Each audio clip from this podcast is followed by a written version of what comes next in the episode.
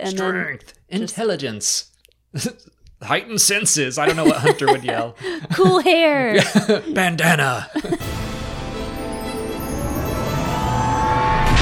What's up everyone and welcome to the weekly Q&A. Real quick before questions, we wanted to send a shout out to Clashing Sabers and their annual book drive. They're doing a fundraiser right now called the Book Batch. We will link to it down in the description, but every penny donated is going to sending Star Wars books into classrooms so that uh, they can be well stocked with high interest uh, books for kids to read, which I know growing up, some of the Star Wars books that I dove into are part of the reason I became such a big Star Wars fan today. yeah, I mean, if if I had had access to a book like Lost Stars in middle school, I would have been all over it. What would that have done for you? Made me a Star Wars fanatic even earlier.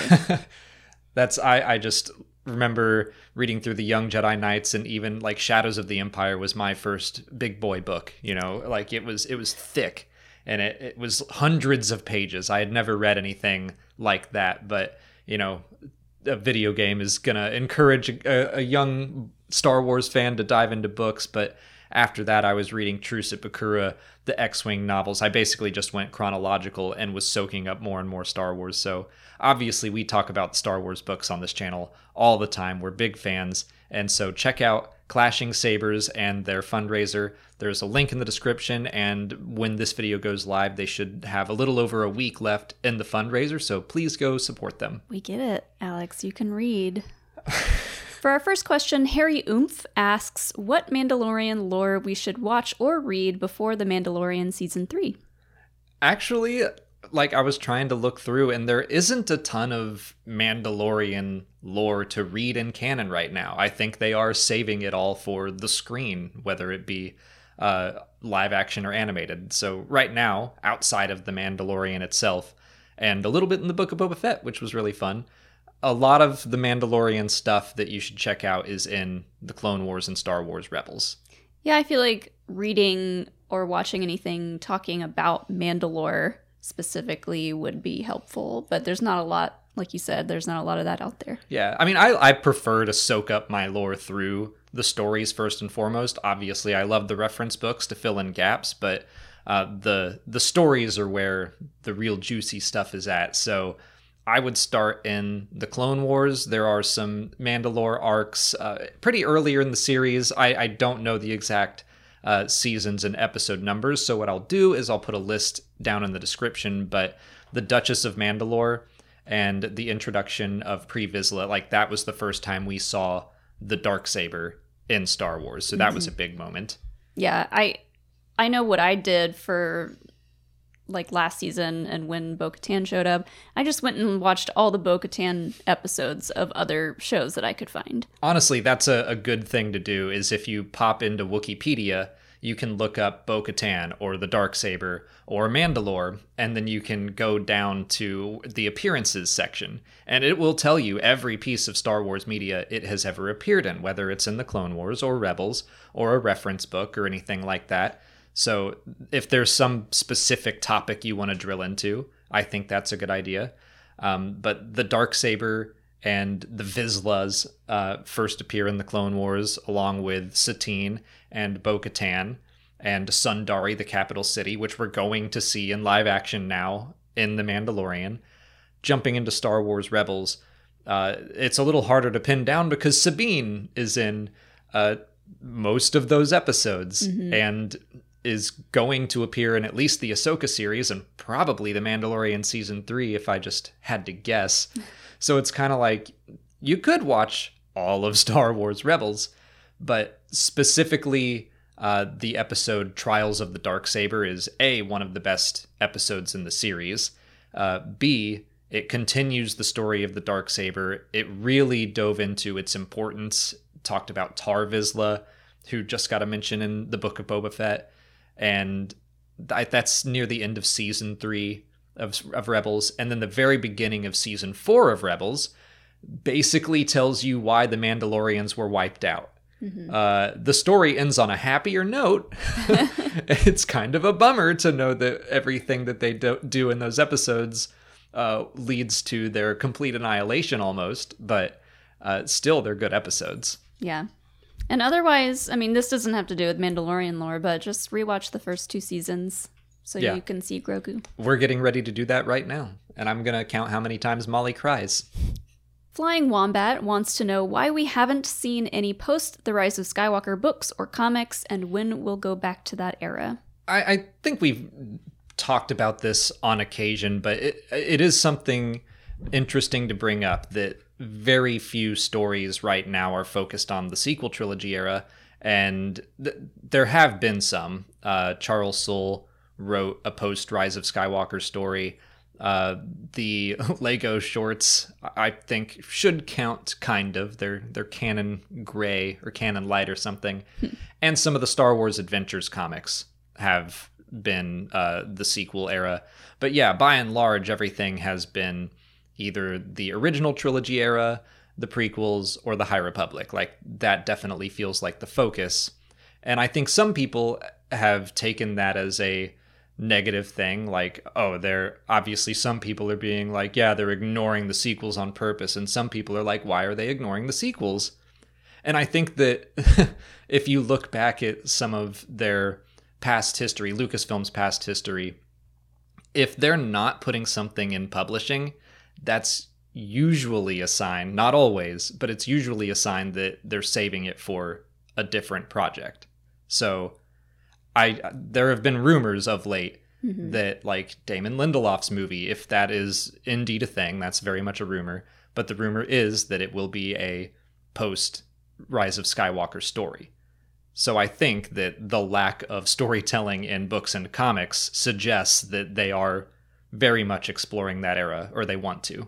Yeah, I think they, like you said, they want to save that content for the best that they can give the audience, which right now I think is a live action movie or show. Uh, so that's probably why we're not seeing many books in that era.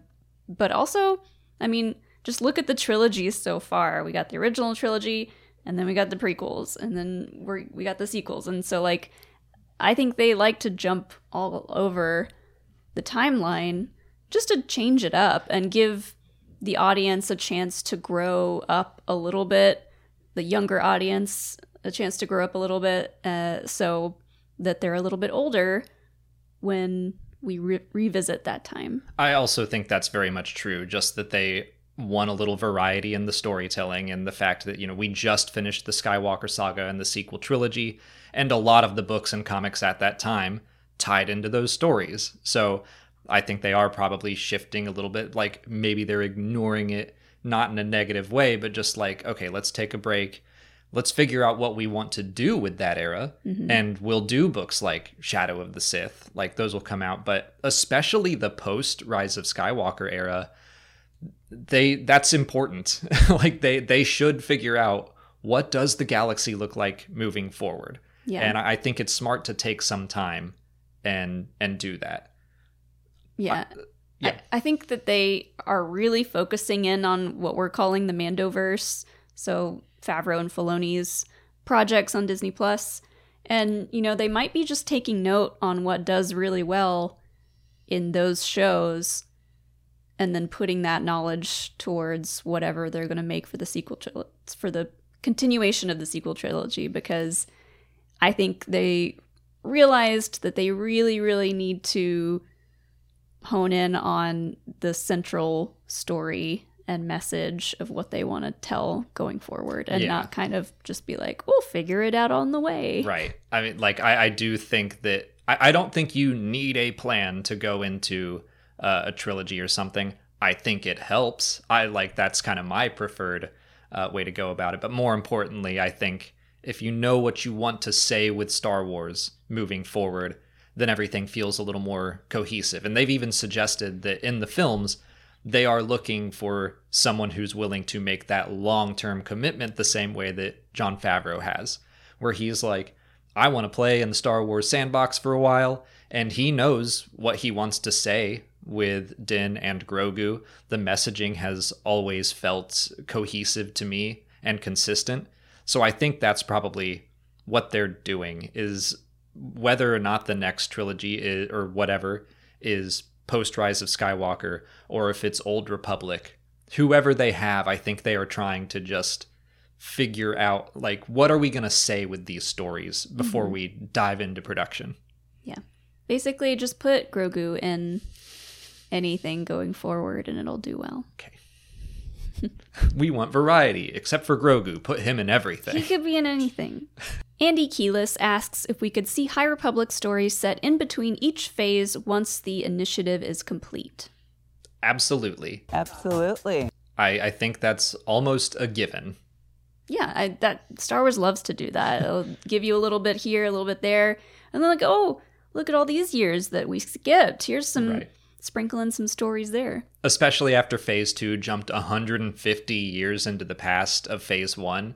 There are absolutely Absolutely. going to be High Republic stories set in between phases 2 and 1, which is weird to put it in that order, but Well, and it feels like a given for them to go back and tell stories about Elzar and Stellan and Avar Kriss while they were a little bit younger Mhm. and when they were all, you know, in in their prime, so to speak. So I I think that should definitely happen. yeah, I mean, if they want to make us sadder, they should absolutely Absolutely. do that. We don't know what phase three is going to look like yet. I don't really expect it to be a big time jump from phase one. I think that they're basically going to pick up where phase one left off. So there might not be many stories set in between phases one and three, um, but there's always room for it. I mean, the Clone Wars got seven seasons out of a three year gap. So, Yeah. I, like, it doesn't really matter what the timeline is. They will find a way to tell more stories if they want to. But regardless of the phases, I think the Acolyte has proven we are not done with High Republic storytelling after the books and comics and the audio dramas. Oh yeah, I think we're just getting started. Willa wants to know if we'd like to see a Ventress and Barriss season of Tales of the Jedi.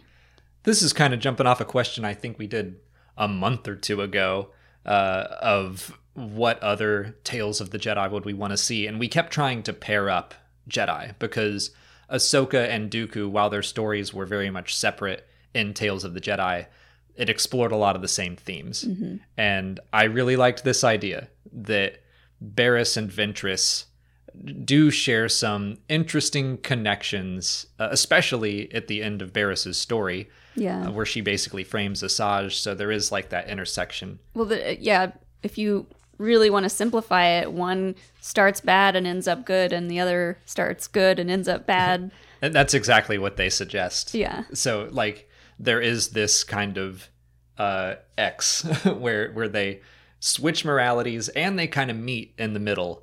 Uh where Barriss literally like knocks out Ventress, takes her lightsabers and her mask so she can frame her. Oh Yeah. yeah so i don't know the, the only thing about it is that I, I think they probably could tell their stories in three and three um but also I, I would want them to do it all justice. Like i feel like i could it's the same thing as dooku though. We got those three dooku shorts and i was like i i could watch so much more of this. Yeah.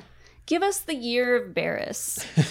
and and Ventress too. I'll always be excited for more Ventress stories, but like give us Barriss f- saving Grogu from Order 66. Give us Barriss in Tales of the Jedi. Where we It- it- see her fall, but then come back. if if some of our theories about Barriss that we mentioned last week in the Q and A wind up being true, then yeah, maybe they will bring Barriss back for Tales of the Jedi, just like Ahsoka is kind of being wrapped into it. Um, on top of that, I, I think one negative to that whole idea is that they would probably then adapt some of Dark Disciple, and then there would probably be changes to the book, just like there were for that final Ahsoka short and we'll have to go through all that again. Yeah, and like as as beloved as the Ahsoka novel is, I think the fans of Dark Disciple might be even more rabid if that got changed too much. So that is kind of a tightrope to walk. right. Eli HS asks what hobbies each member of the Bad Batch should pick up to become more well-rounded. I love this question because we were talking about how Omega is obviously learning different skills from each member of the batch, but she is also helping them become uh, more well rounded and less just caricatures where Wrecker's just like the big guy that loves explosions. We're also seeing that he can learn how to MacGyver something together so he can make a big gun that causes big explosions. So he's still driven by explosions. Yeah. But he, he did a very tech thing, I thought, in those first two episodes. Yeah, and just recently he had the idea for Omega to shoot out the window for that monster that they were fighting in, in the last episode. So he's he's getting smarter. His his ideas are still very destructive, but they are good ideas. Break that window. So uh, we'll start with Wrecker. I had an idea for him. I think his hobby should be baking because that is a very like particular style of cooking. You need to be able to do things correctly. Well, it's meticulous Yeah. and it requires a lot of measurements and It's very know- precise. I think that's the word I'm looking for. yeah, and like you can have instructions. So he he could have a recipe that all he has to do is read it and then recreate it, but it takes time and if you get something wrong like a measurement, it can kind of ruin the whole thing. Right. But he would be creating something instead of destroying something. And at the end, he would be able to eat it, which is another one of his passions. Like, Yeah. in all of these episodes, he is just constantly stuffing his face. I loved in the Riot Racing episode, Faster, every scene he had like a skewer of meat that he was just chomping on. So give him something to create and then eat. Like, that's his reward. Yeah, he can destroy it with his mouth. yes. Um, who else did we think of? Oh, I thought of a good one for Tech, who is someone who's very uh, just dialed in all the time, kind of very by the books. Uh, so improv. Yeah. I Give, re- give him some improv classes. When you told honestly, they that- could all take improv classes and do well. when you told me that, I was like, oh, that's perfect. That's perfect for tech. I mean, all of them honestly are pretty good at improvising on the battlefield, but I think tech could use some social improv skills. Mm-hmm. Just the ability to think more creatively and to have more fun. And I mean, he should take improv for the same reasons I took improv Yeah. like it's the exact same.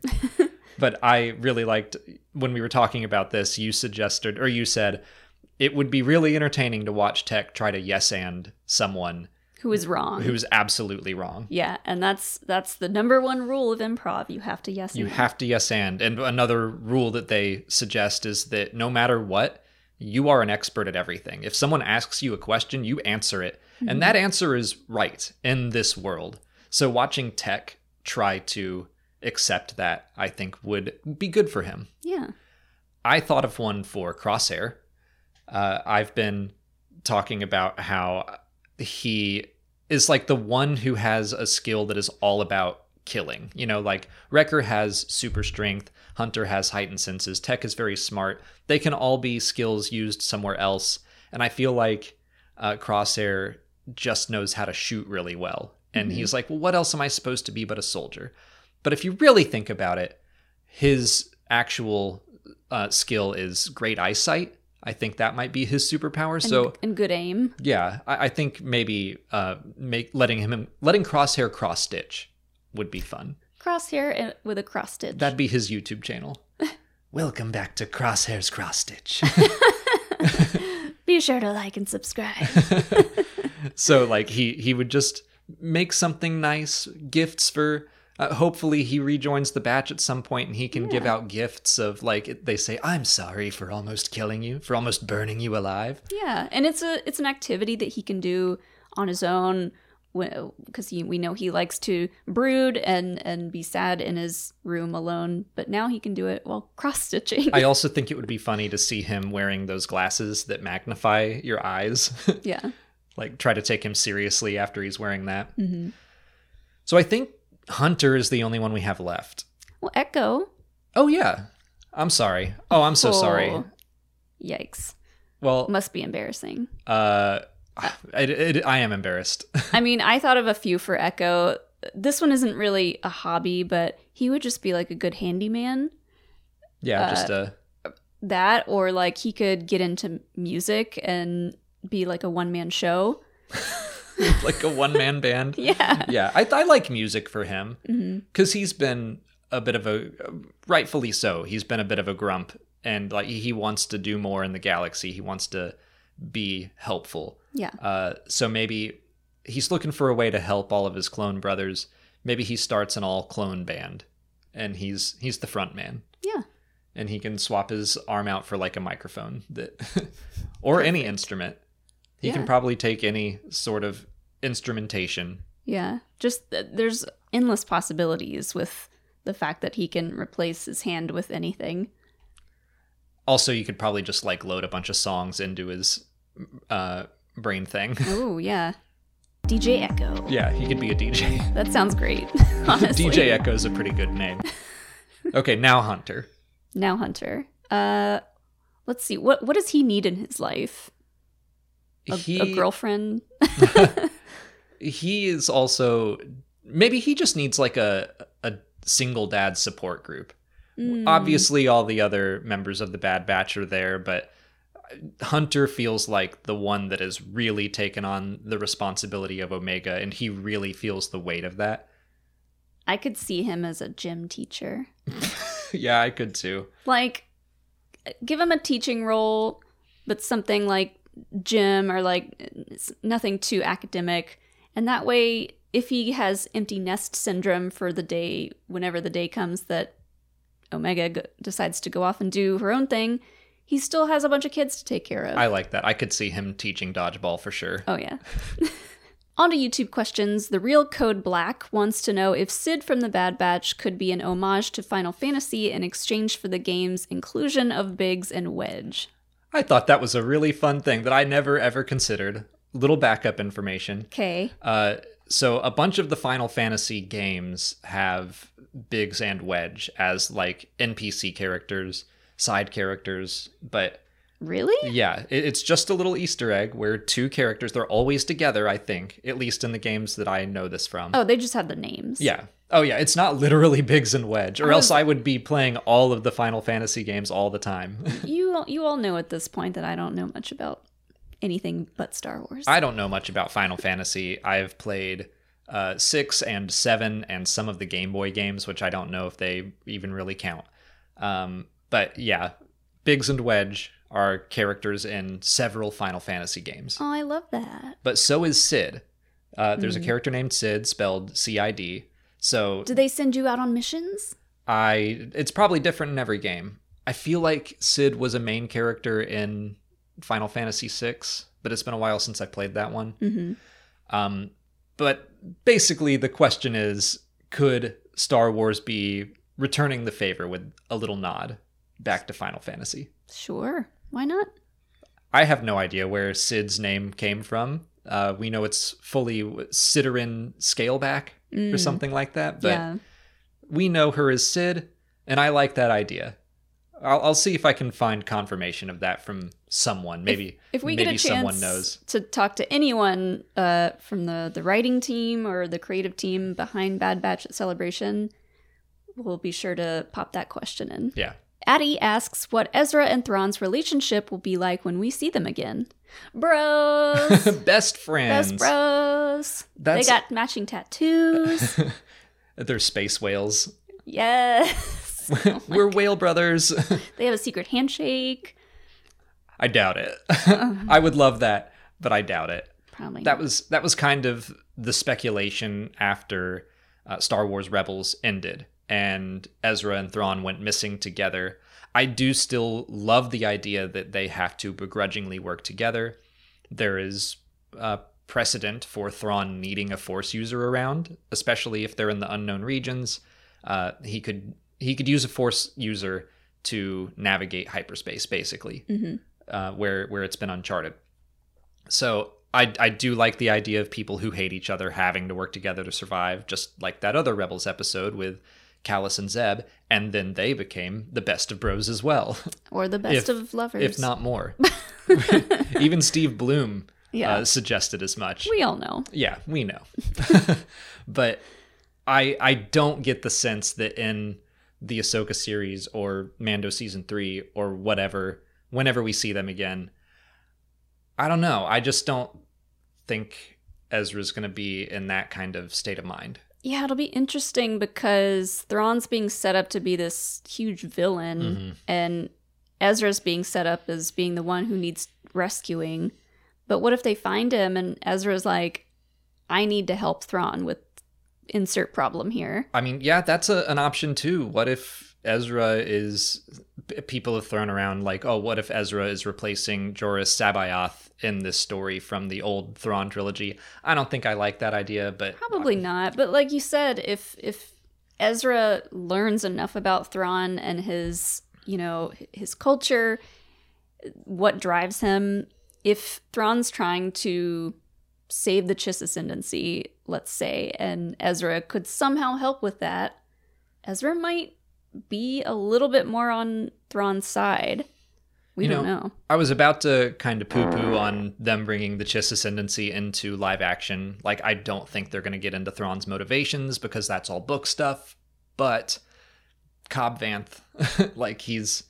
If they're going to bring Cobb Vanth into the story, then sure, they could also bring in some extra lore about Thrawn. But my guess is that they will save all of the Chiss Ascendancy stuff for Timothy Zahn. That he will write some Thrawn books after we get the live action story. Sure.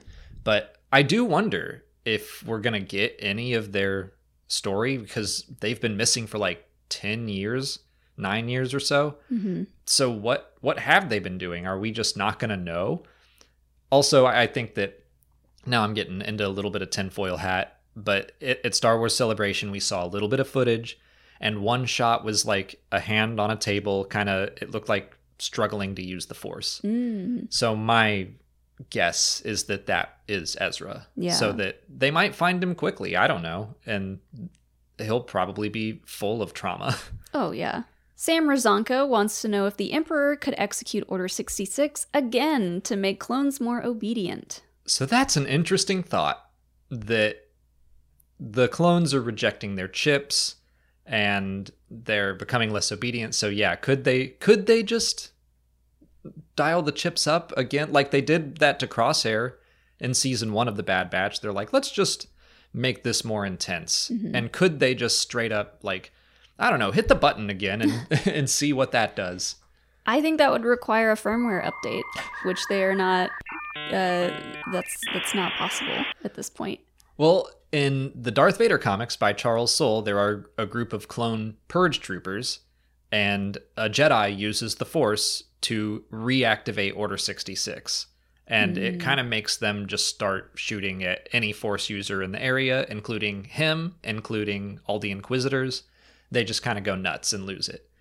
Yikes! So, I mean that you, we could chalk that up to it being something that the Force could do, but yeah, we we know so little about how the chips work and if they're just degrading, and that's why they're some of the clones are snapping out of it, or if yeah, they it could get turned back on. Um, I think that's a good point that it could be the Force, but I mean, Palpatine could do it. He'd probably be powerful enough to just be like, mm, Order 66 across all the galaxy. them Maybe. nah, You don't know. He's too old. He's so strong. He's too tired. He's got a galaxy to run. uh, I- yeah, I don't think that will happen. I think Order 66 is largely a one and done thing, but my rationalization for that moment in the Vader comics will be this.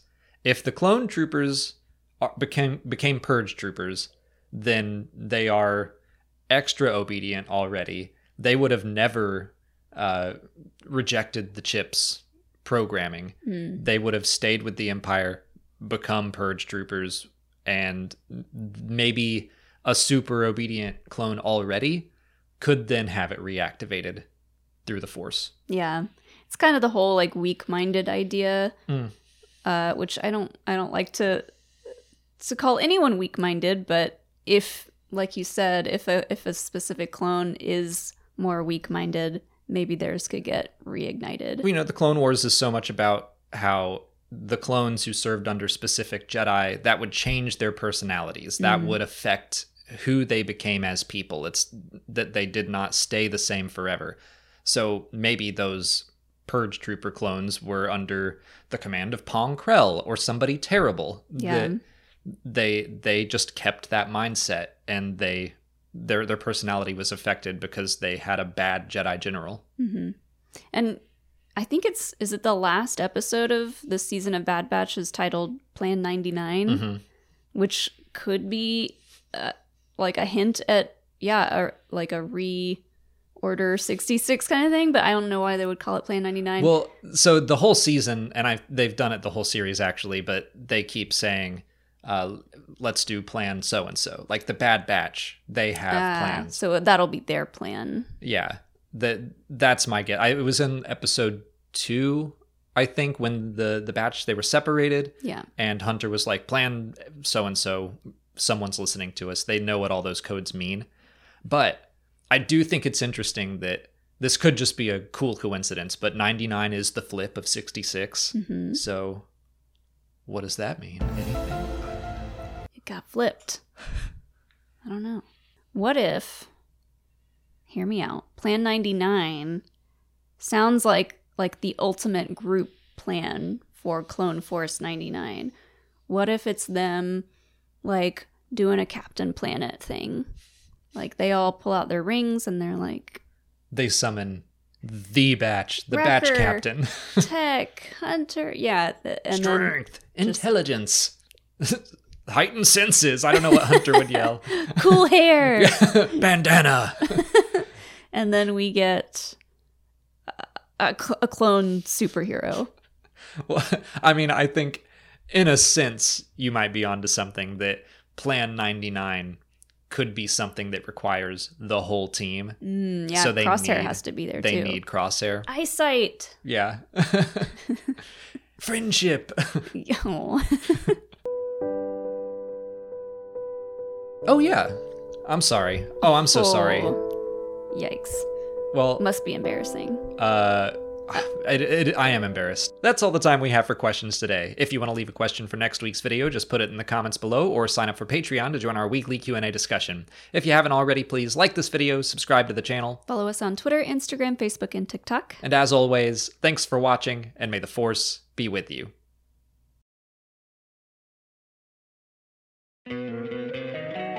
Don't you love an extra $100 in your pocket? Have a TurboTax expert file your taxes for you by March 31st to get $100 back instantly. Because no matter what moves you made last year, TurboTax makes them count. That means getting $100 back and 100% accurate taxes only from Intuit TurboTax. Must file by 331. Credit only applicable to federal filing fees with TurboTax full service. Offer can be modified or terminated at any time.